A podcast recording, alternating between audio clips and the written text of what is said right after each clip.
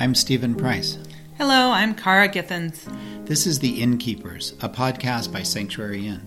At Sanctuary Inn, we believe we are called to equip, refresh, and restore God's global workers. On this podcast, we will be interviewing guests who have much to teach us about the many facets of missionary care. Let's learn together and be encouraged to press on in the work God has given each one of us to do. Hi, this is Steve. Hello, this is Kara. So, Steve, can you share with uh, our audience today who we are interviewing? Yeah, we're interviewing some guests and some friends of mine, and and uh, they've just asked us to refer to them as Clint and Valerie. So Clint and Valerie and their family have pursued God's call in their lives to serve and work amongst cultures who have little to no access in the gospel to the gospel around the world. They've done this through starting a business in a limited access nation, and currently they serve in a more traditional role of missions among the diaspora in North America. Their heart and hope is that everyone would have an opportunity to understand the possibility of reconciliation with God through Jesus. They have four children who keep them super busy. They currently live in Toronto, ministering to others who are from who are from this diaspora. They have a heart for seeing more people mobilized into the Great Commandment and the Great Commission. Great, let's get started.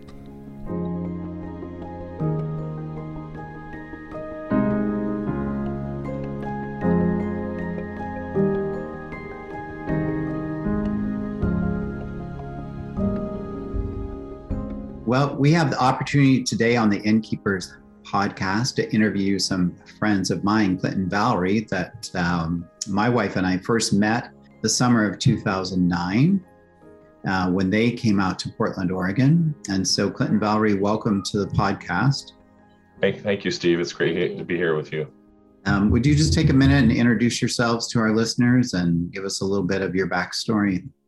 Sure. Uh, my name's Clint, and this is Valerie, my wife. We are uh, American. We've been married for how long? We've been married 16 years and uh, we have four kids and we've served god around the world in different places. We have a heart for god and uh, what he's doing in the earth.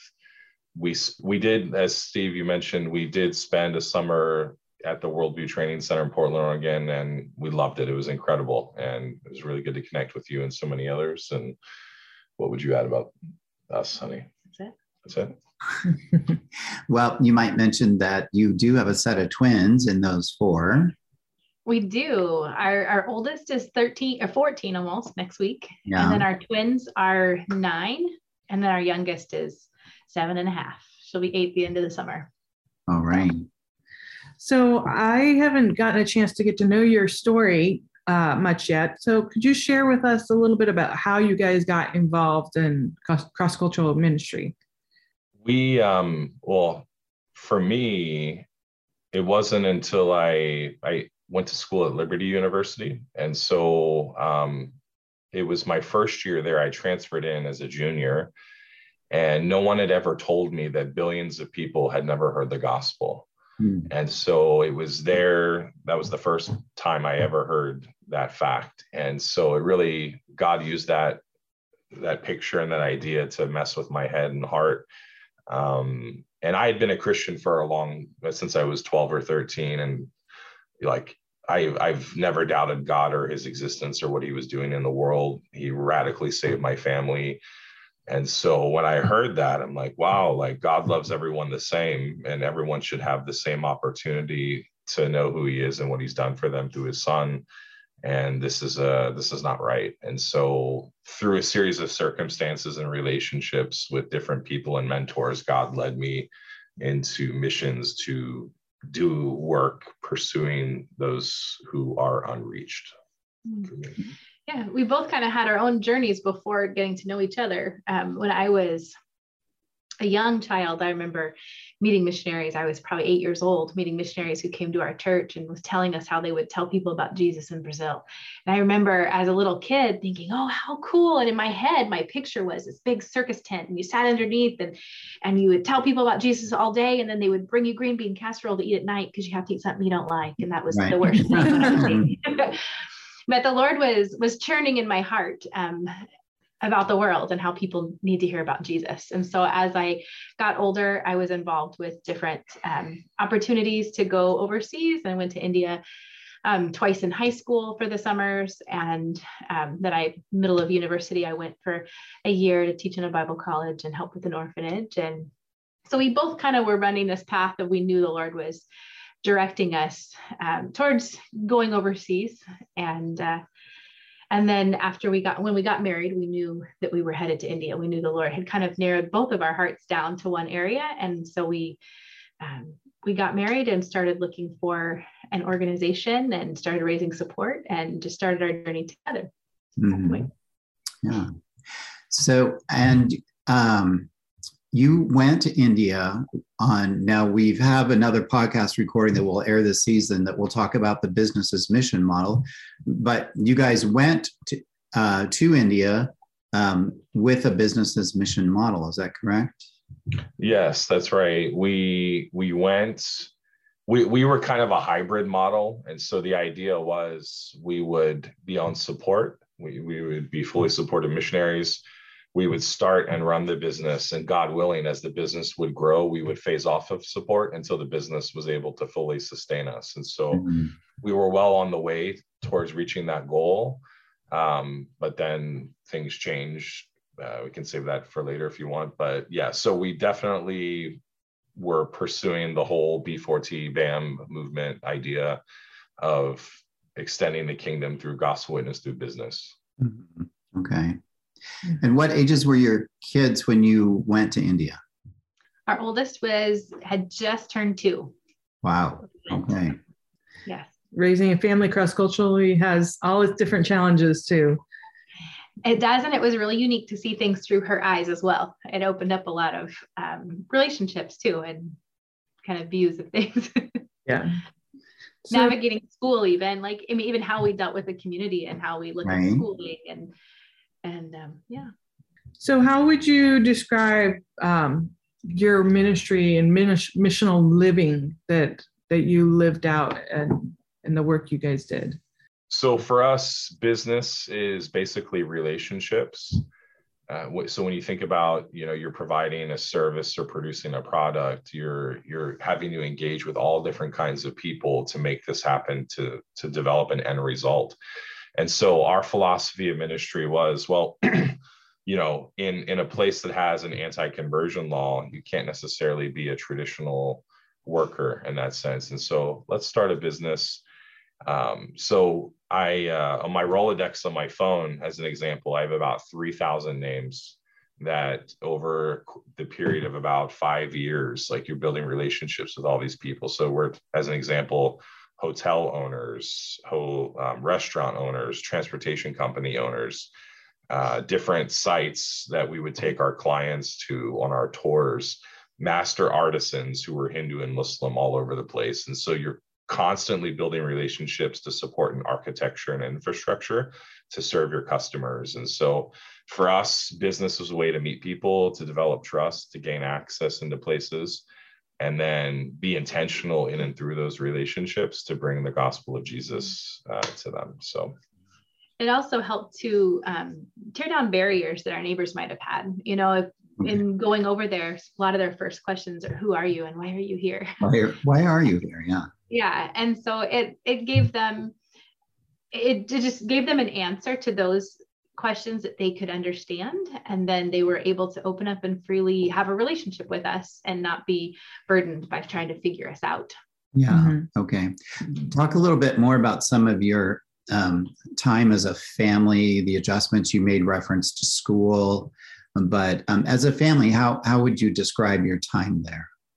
As a family our time was wonderful. We uh, we really enjoyed it. Our daughter adjusted so well. Um, in fact she would tell people she was Indian. She really thought she was.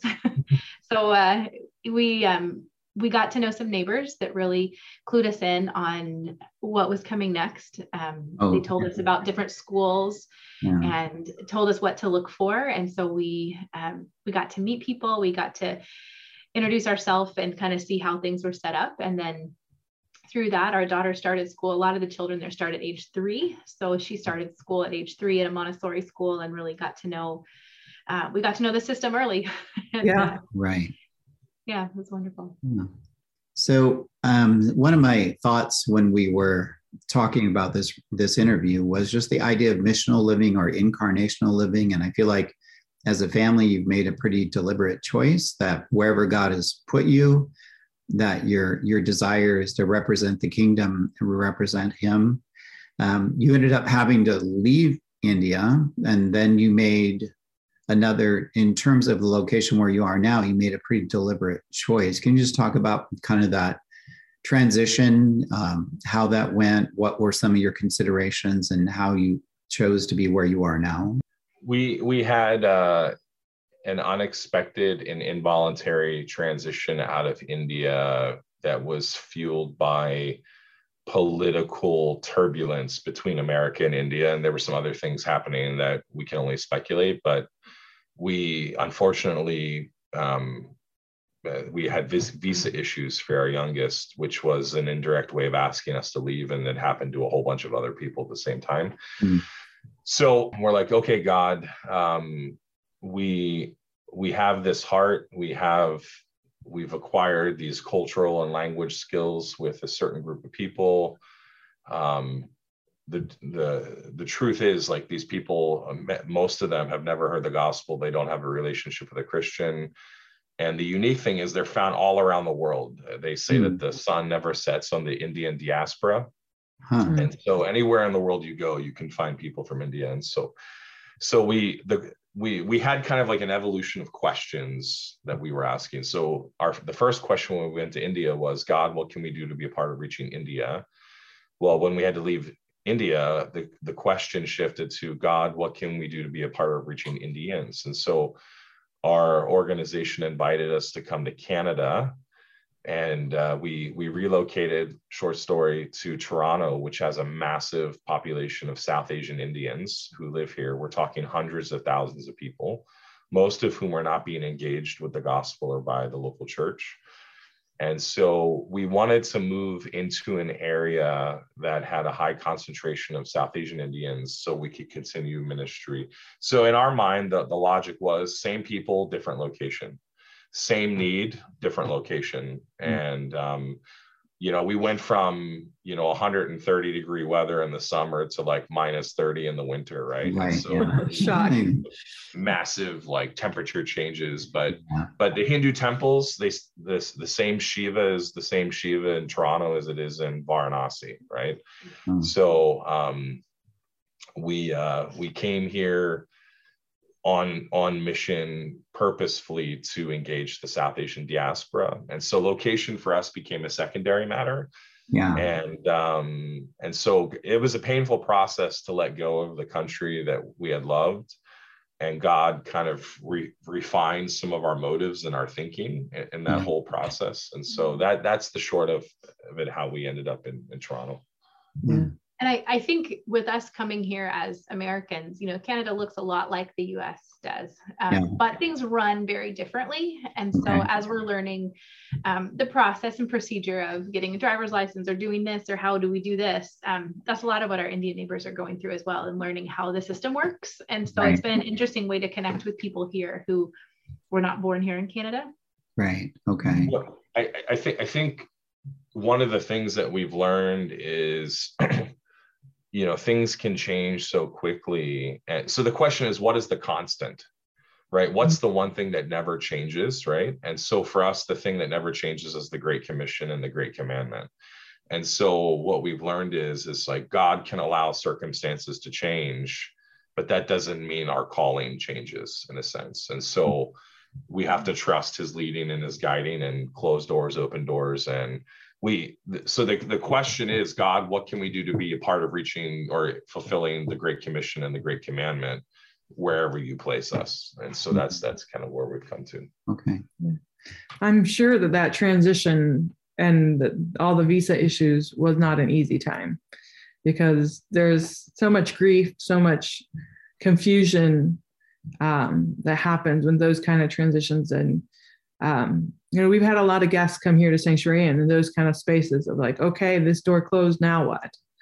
Mm-hmm. So um, it's just it's good to hear your story and and kind of in some ways you're a little bit on the other side of that that valley and and god has answered that question of now what um but the valley is still hard absolutely and you know as we were going through the struggle and the emotions and not really understanding what was going on emotionally with it but feeling hurting inside. Um, we actually sat down with um, a missionary counselor and she put um, this was months later like she put the grief curve down in front of us and we had yeah. never put the word grief to that oh. process and yeah. immediately clint and i were like ooh i'm there and we were at different spots we knew yeah. right where we were at mm. and it gave us permission to grieve because when you are uprooted and you aren't expecting it or you aren't wanting it or any of these things like it is grief it's grief over many things for yourself and for your kids and for life and ministry and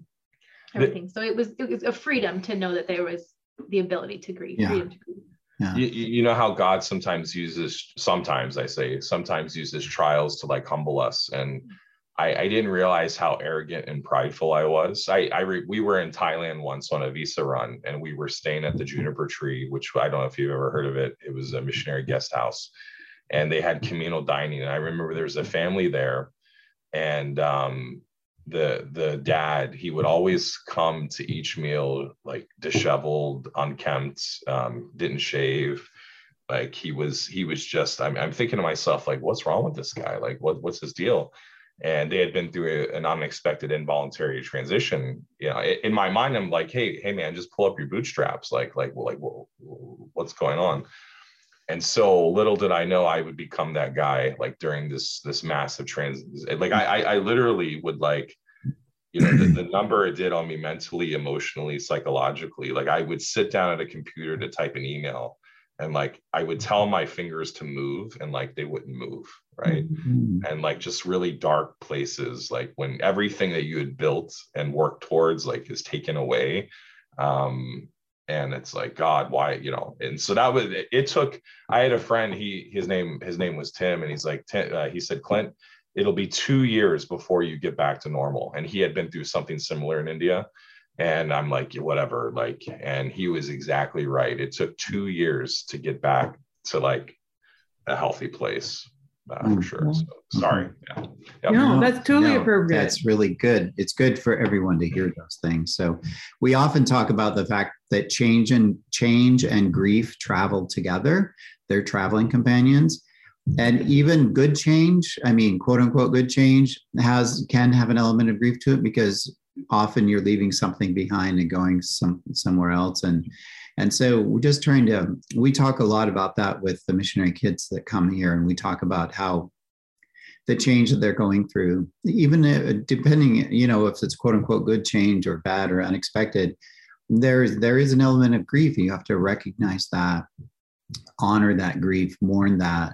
Um, Kara has a story from her own experience about giving, you know, finally give, being given the permission to grieve and uh, just how significant that was. So, I, I I used to think that that God's call on my life was solely for the benefit of other people. And what I didn't realize was was that God's call my life, yes, is partly in the benefit for other people, but it's also to mold and refine me, right? Right. And even as a family together, like and so learning like you talk about change and grief and it's like god uses change and grief to like show you who you really are and who you thought you were but you really aren't and like to bring out all of the stuff inside of you and and so like change and grief are great agents for sanctification that's for sure absolutely that's true that's true what uh what was the timeline um time span i guess from leaving india before arriving in Canada? How much time elapsed? About a year and a half. About a year from the from the time we left the plane, going we went to America to have our youngest. Okay. Um, to the point of moving up here. So in, in that year and a half, we found out our, we couldn't get the visa we needed for our youngest. Um, Clint had to go and shut down. I had three babies. My I, my twins were one and a half when when our youngest was born so i couldn't go so he had to go and shut down our apartment and our business and yeah. everything and um, then he came back and we started moving this direction. Our oldest at that time was in school, so we wanted to we wanted her to be able to start school wherever we were going to end up. We didn't want to do another year. We'd already done one year of kind of schooling at home yeah. off and on while having a baby. yeah. transitional living. yeah. So we wanted her to be set um, by the fall when school started that next year. So I, th- I think over that year and a half, we moved 14 times. Oh wow! Yeah, that's that we've heard that story too. For sure, yeah. definitely. I yeah. think, but I think it's good for people who support missions and who are interested in caring for missionaries to understand this is a reality of transition. It is an uncomfortable place, right. and God doesn't waste any of it, but it is. It's not like you. He waved a magic wand and you left India and you arrived in Toronto, and there was no there was no struggle in it. Right. There's there's, I mean, it's always good to hear how God redeems and uses those seasons and how he's continued to be faithful in his call on your life. But there's there's some hard places in, in missionary life. Yeah. And just a good heads up to our listeners that if they're praying for missionaries, especially missionaries in transition, to remember the because it can take its toll on the family as you relocate and relocate and relocate and um, yeah that yeah we it's an yeah, God uses those times, but it, those can be so hard as a family. Well, um, so you show up in Canada, you're in a foreign country.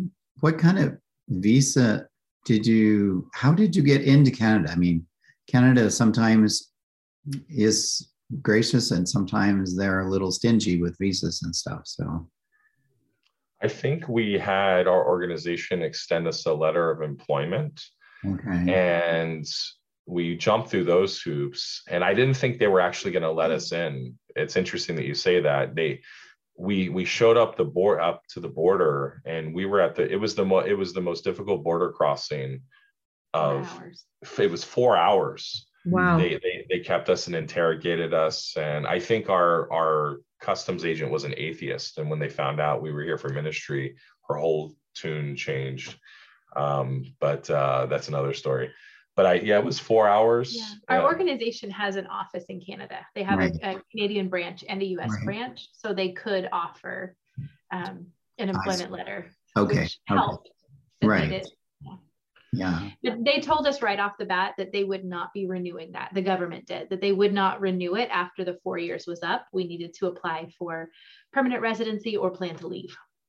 So we went the permanent residency route and we um, were granted permanent residency during the pandemic. oh wow! Okay, okay, wow, okay. Yeah. So then you show up in Toronto. You're um, navigating. You're having to find a place to live. Start new. Start in a new school system with your kids. Um, let's uh, learning where to shop, meeting your neighbors. Let's talk a little bit about that time. The school. So well, we we identified an area in the GTA, and um, this particular area is known as India Central. And so, literally, um, some of the locals they they refer to it as uh, Bramladesh or Browntown or Singtown. You know, there are all these wow. different names, and so we uh, it, what was interesting was when we were trying to find a place to live our the realtor guy that helped us find a place to rent. His name uh, was tony. He was a white italian guy. And we were looking at i think it was about our 12th place that we had looked at and we were looking at the townhouse that we're in right now. And tony he's in mid-sentence explaining all the amenities and he stops and he literally has this awkward pause for like five seconds right? And he looks at us and he just shakes his head and he's like i just i don't get it. Like all of the white people are moving out and yet like you're wanting to move in. And uh and so apparently like the whole race thing here is pretty big. Oh, but, um, so so on that note like the school that we initially sent our kids to was right like street. two blocks down. I can almost see it. And the 1100 kids in the whole school and the vice principal who became a friend said that in the whole school of like 1100 kids there were 10 white faces and at three of them belonged to us at the time Wow. And so, so, so, like for all intents and purposes, it was like India with poutine and cold temperatures. Like, like it's. that really helped in our daughter's transition because yeah. she had a really hard time that we weren't going back to the only home she knew, you know, yeah. too. And um, so coming here and all of her all of her classmates were from India and Pakistan and she just jumped right in like and flourished, did really well, made friends, um, traded her food for samosas at lunch, you know, like she really she, enjoyed it and did well. She caught flack from a Hindu friend for eating a hot dog at lunch because hey, we don't eat meat, we shouldn't eat meat, right? Like like it's yeah. it's uh and well what was really funny, she joined a rock band in the uh in the school and it they so imagine like you know a young white girl lead singing singing yellow by coldplay and like literally the whole like a thousand people were at this thing and like they're all brown and they're all from afghanistan pakistan india and, and they loved it right? Like it was this yeah. like surreal experience. But yeah things like that would happen a lot um we loved it. It was great. Yeah, yeah. Was great. Okay yeah so you go and meet other parents and yeah you're the white faces in in a in a non-white community. And how how did people receive you? They received us very well. We made lots of friends in the neighborhood. I think our kids were a big open door. Like okay. eating our youngest was a baby and she would just jump into the arms of the ladies at the bus stop and they would giggle and want us to come see them more. So it was um, the kids really open a lot of doors and that they soften up. Yeah. So so i'll i'll tell a funny story to kind of uh, and if you so we i love jewish delis right? And so uh, my favorite jewish deli uh, was Caplansky's down in toronto. I said to valerie one day i said valerie let's go downtown. Let's go get a reuben. I really want a reuben. Yeah. so we go downtown all four kid four kids in tow standing room only waiting for a table. And this white canadian lady like she's looking at me and looking at the kids and serious face she looks at me perfect stranger and she's like you know there's a cure for that right like basically telling me i need to get fixed because we have right, too many yeah. kids you have too many kids. but now but but now like when when you're in our neighborhood like all of the south asians love that you have a big family especially the hmm. muslim folk right? Like they, they the fact that you have a big family like raises your status in a sense. It's like yeah. oh this is you're a family man right? Oh you love kids. And so you have this like clash of values that you can really see here. But it's as easy like you go the like we're very intentional of, of meeting people. So at the school there was that like we would go to local parks. I would specifically look for men with kurtas and you know different south asian garb on go sit down at the bench start talking to them. And most more often than not most people spoke hindi so we try to use some hindi to kind of develop a connection. A lot of punjabi is spoken because there are a lot of sikhs here so i don't know much punjabi. But um it's so easy to meet people right? And and you know south asians are are famous for hospitality and wanting to build friendships. And it's so easy right? Like it, you show interest in them. And the sad thing is a lot of them have a difficult time. Like a lot of you know canadian culture it's it's very american in the sense of it's very individualistic. It's very private. It's very um, it's hard to break into community. And if someone from india especially hasn't been trained or taught that like the people can appear to be very cold and, and and not welcoming. And so you've got kind of a double whammy of you know immigrants who are community loving people who they just assume that the culture is going to be the same because they usually they're not trained with enculturation right coming here. And so when you have a a family who not only speaks Hindi but like loves samosas and chai and butter chicken like show up. It's like hey like we're friends for life. Yeah. and you understand their where they're coming from because you've lived where they've lived. And I'm sure that's a huge open door as well. Yeah. absolutely. In fact there's um there's a little grandma that walks around and she'll always say hi and she has her little walker and for years she'll always walk around and say hi and if she sees me up by the park she'll pull me over to sit down and talk to her and she says not many people will sit and talk to me like and she'll just talk and uh, but she was telling the other grandmas that are walking around in the evening time. And so it was last summer, we were sitting out front with the kids, and this lady comes up and she starts speaking to us in Punjabi. And I replied to her in Hindi. I don't speak Punjabi, but I speak some Hindi a little bit. And uh, she goes, Oh, I've heard about you. so, so they, kindness yeah. and connecting go a long way.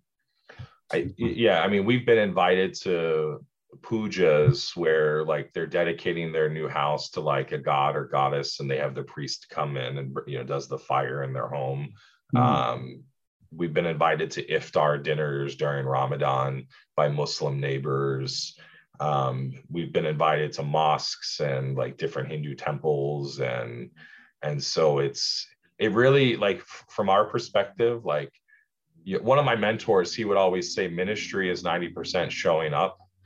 And and it's and i in general he's right. Cross cultural ministry does have a different element to it right? That you do need training and knowledge on how what culture is and how to move in it and how to learn it which is why we're so thankful for worldview by the you know just a plug for what you guys did but uh you know it, it's yeah I, you just show up you know you talk about missional right like like it's a mindset it's a mm. it's a um if the bible is true and if the God of the Bible is the only God in the universe, then it has implications for how we live and how we spend our time and our resources and and how we make our decisions. And it's like we, you know, we decided for our family, like we believe and we know that it's true, and therefore we base our life, our life, our collective lives as a family around this truth. And we want our kids to see that our choices reflect the priorities that we have and our choices they like we're putting our money where our mouth is, right? Yeah. Mm-hmm. That's huge. And I think many people think that it means living far, far away from home. And you are far away from home. But in many ways, you're also choose, just choosing to live the gospel wherever you are, whether it's India, whether it's Canada, wherever God opens yeah. the doors. Um, and I think all of us can make that choice when, when I when I would get discouraged in India, like we'd have some really bad days. And so a lot of times what I would do, I would hop on my motorcycle and like I would I would go to different locations. So one of the I would go to the one of the places in the city where they would make idols, hmm. fashion idols out of clay or wood or different kinds of metal. Hmm. And I, I would I would remind myself, hey, like these people, like, okay, believing what I believe and saying, you know, knowing what I know, that I would pose this question, go through these mental gymnastics. Okay, believing what I believe, knowing what I know, what wouldn't I want someone to do to come and reach me if I was lost? Yeah. Right. And so it's like, okay, you know, if you're an unreached person who's a Hindu or a Muslim or a Jain or a Sikh that lives in India or lives in Canada or lives in Houston, Texas, or lives in the Maldives, you know, it's like everyone has a right to hear the truth and to be loved by a community of Christians and to experience that. And so it's like, yeah, that's what we want to be about. Yeah. When you um, relocated to Toronto, was there a local church you plugged into? Did you go there with a goal to plant a church, or what? What about the your local church experience? So we, um, our first we uh our first six months to a year we were pretty beat up.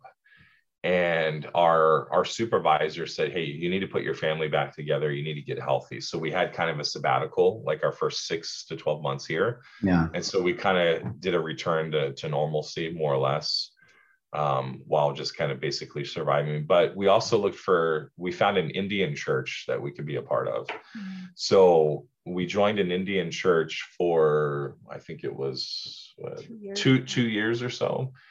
And um, we, that was what my heart needed. Yeah. I, yeah. I minister, the Lord used that to minister to my heart so much in that difficult yeah. time and, and transition. And um, it was really a blessing so we we we initially we were kind of like you know we kind of need to be ministered to and mm-hmm. you know we're we just need to kind of slow down a little bit and figure some things out um obviously the the goal is you know making disciples and seeing people come to faith and like see the church grow like that's always a goal right mm-hmm. um and so we we we worked at trying to help the Indian church be more missional, and that that had its own challenges.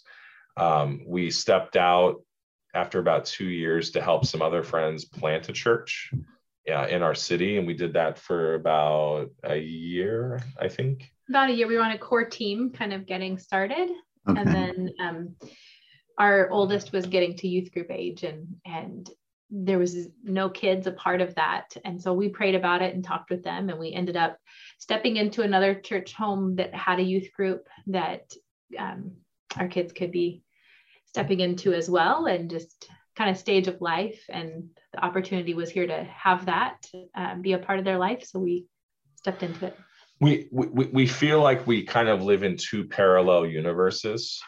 And so there's that universe but then the other universe is like in in many ways it's like frontline unreached frontier ministry here in a country where you have like legacy christianity. So you mm-hmm. have traditional churches that exist and a lot of them are are some of them are good. They're really healthy others are aren't so much. But but then in the mix of that you have unreached peoples from unreached people groups like cohabitating in the same area and the reality is, from our experience, like most Hindu and Muslim people, as an example, will never step foot into the context of a traditional church. Right. So, so the the other universe we live in is like hospitality and engaging with people in homes, inviting them to our home, going to their homes, um, and and ministry in that sense. And so it's like as we build relationships with people, we're at different stages of different relationships and different junctures. Um, and the hope would be that if God would bring someone to faith through our life and influence, then you know we would find a solution in terms of helping them find community. Um, we haven't got to that point necessarily with anyone yet, but um, so a lot of it's been proclamation, evangelism, sowing seeds, we um, we also welcome short-term teams from America where we baptize them into the world of Islam, Hinduism, Sikhism, and Buddhism, mm. and we try to help them understand, hey, what why does missions exist? What is missions? Mm. Um, and we we we look for churches that we can come alongside and help do culture training and equip them for you know how do you meet neighbors how do you build relationships across cultural divides and that kind of thing and so we, we have our hands on lots of different things and so and we have the whole time since we've been here. Um, but i don't know if that answers your question. Yeah but so you have a role in the in actually in the canadian church of helping them understand who lives next door. Yeah absolutely. So as an example like we did a class on hinduism at our current church. And um and then we we took them to a hindu temple and we you know things like that. And then several of those people actually started engaging their hindu neighbor. Like they never had a conversation a spiritual conversation with their hindu friends. And after working with us like okay we got to do this right? And so even even i think it was like last two weeks ago we were at one of our small our church's small groups. It's the asian small group. And one of the ladies is a chinese malaysian and she was so excited like she had talked with a hindu lady that i think was at work or somewhere mm-hmm. and she had to make she had to let us know that she had done that right and mm-hmm. and uh, and so like you, you have little bits of influence in different times and different lives like that for sure yeah mm-hmm. and and i'm guessing the kind of work you're doing whether we're in in india or in canada you have to do a lot of planting seeds. It's a long, slow process. It's not, I mean, because their culture and their religion are so intertwined yeah. that you, it's a long, long road. Hmm. Faithfulness. It, it, it, it creates a lot of tension. So we know probably, I'm going to guess 15 missionaries here in the city, um, 15 missionary units with different organizations and one of the things that we hear all the time, and we've in a sense experienced this, where you know usually the mission we're all kind of doing the same thing with different groups of people, but we we hear we've experienced where local Christians or especially Christian leaders like pastors who don't really understand that cross-cultural work is different and it requires a different skill set and it mm-hmm. requires an understanding of a different timetable yeah. right? Where like a lot of it's relational and so like if you because a lot of us really don't quote unquote have anything to show in terms uh-huh. of people coming to faith it's like somehow you're you're subpar or you're what do you do with your time or like you know allegations of like laziness uh-huh. or, or, or whatever and that that can be hard to fight through it has been for me and it's like mm-hmm. you know in at least in india we had a business right and we could show yeah. you things and you know what we were doing but diaspora ministry in north america it's it's hard yeah yeah but it's so necessary the world is really coming to our doorstep yeah. so yeah we need to have an answer as a church for that and um, do you ever have family conversations? Do your kids ever say, now remind me again while we're doing this? Or are they just like all in? Or do they ever start wondering, like, hey, this isn't what everyone's doing? Or do, do those questions come up? Um, I, I think they recognize and understand what we do. And we've talked with them a lot. And it's really neat to hear, even when our oldest was um, I remember she was having conversations with some kids down the street and telling them about the Bible, and you know, it just overflows out in them yeah. quite often to their friends as well, and makes my heart happy to see that. And I, I hope as they as they get older, they continue to understand and recognize more and more, um, kind of why, you know, they they know what we do and how important it is, and and I, I pray that they continue that through their life as well it like, like like it's almost you've heard the old uh the old phrase caught it's something some things are more caught than taught and mm-hmm. and i think like we we really try to be organic and incarnational and um like it's just who we are right like like it's not like a program it like it it's uh-huh. it's like they see they see dad going to a mosque meeting with an imam or see dad debating with a Muslim in, a, in, in, his house, right? Like about, oh, your Bible's corrupted. Oh, is it really? Right. And you go back and forth, or, you know, they see mom talking with, you know, the Hindu ladies in the garage or, and so it's, it's almost like, like, yeah, we want to teach our kids, but I, I, I think like the fact that they see it and they hear it, I mean, it, we're, we're hoping and praying that that does its own work in a sense not that we're not intentional with them in other ways but like right. like it's um but we see them putting into practice kind of what they're hearing and seeing yeah and, yeah and it's fun to go to the park and see who they connect with you know like they might be 10 kids there and then we see our son run over to the hindu boy and start talking to him and they all of a sudden are buddies and you know that makes my heart feel good that he can connect with whoever he sees and he knows why we're here yeah.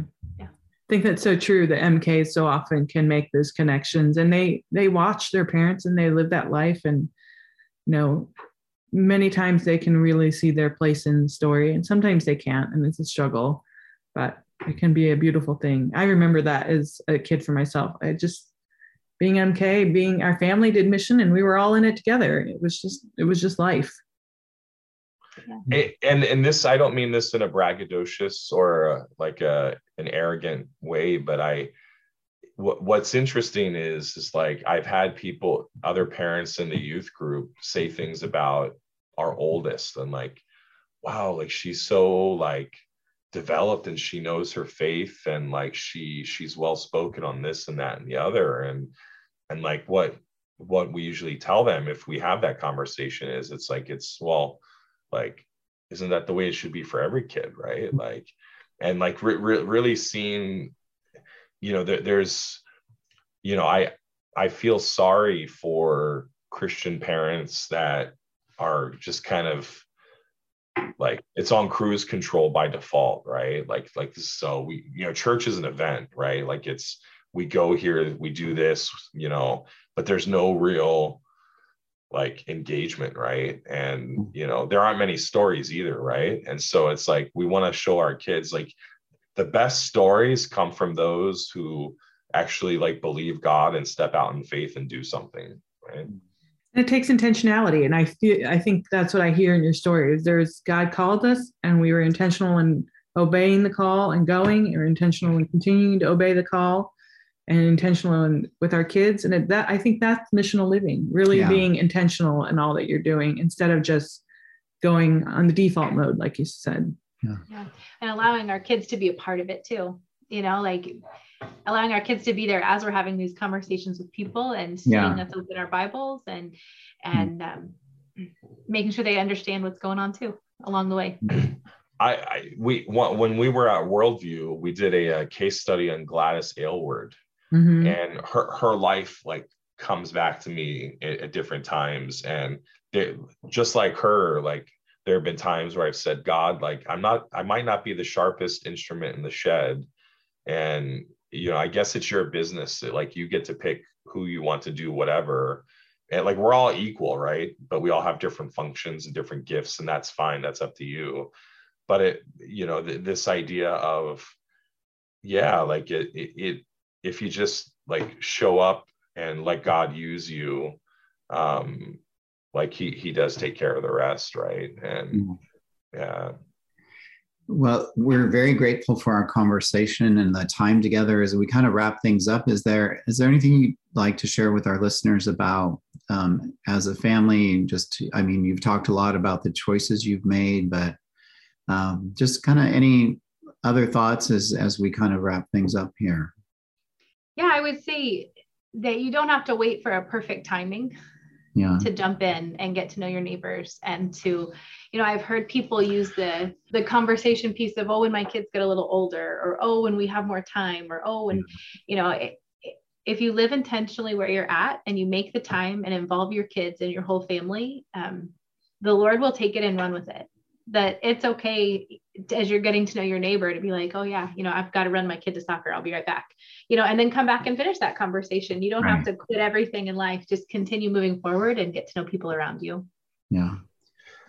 I, I think for me, one thing I think about often, I like to think about, I like to use the metaphor of intersections for bringing clarity and understanding. And so for me, one of the most painful intersections in life is the intersection between profession of faith and like actual like what am i going to do about it right? And and from my perspective if if you can get to a point where um you just finally decide you know what? Do i really believe the things that i say i believe?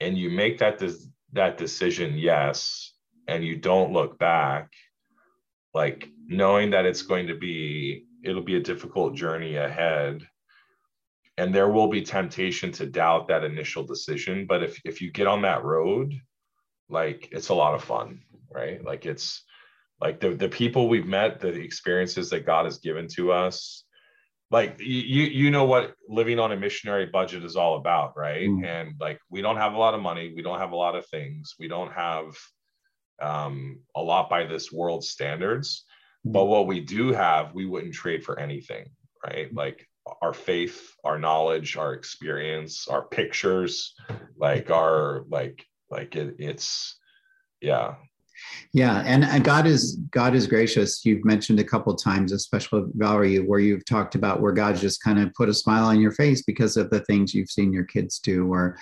conversations you can think back on, or or encounters. And I think those are just little affirmations and reminders that God graciously gives us to say, "Hey, this is uh, this is my heart. You're you're you're engaging in my heart, and um, and so I think those affirmations and encouragements are important. And I think God's gracious to, to give us those things along the way. Thank so, you so much for your time. Thank you. Thank you. Thank you. Yeah, Thank you. we're really grateful. Thanks. Have a great day. Thank you. Thanks. You too.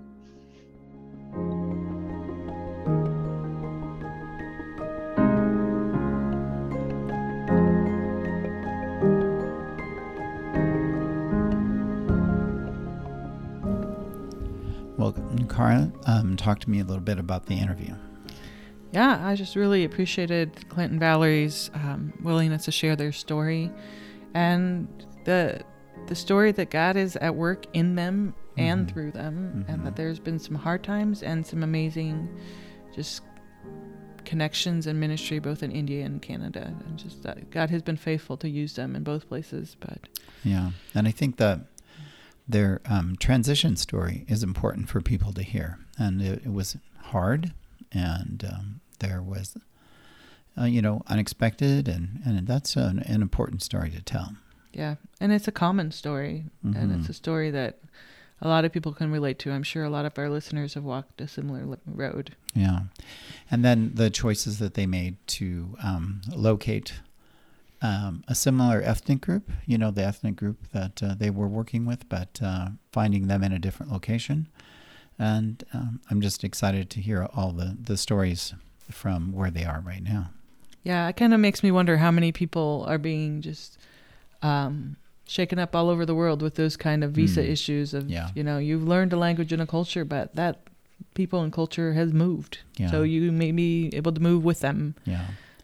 Yeah, God is moving people all the time. And sometimes, like you mentioned in the interview, people, God is moving people to our back door or to our front door. Anyway, just yes. moving them to, to right to, to our, our na- neighborhood. To our neighborhood and uh, to um, not be afraid to reach out and engage and yeah.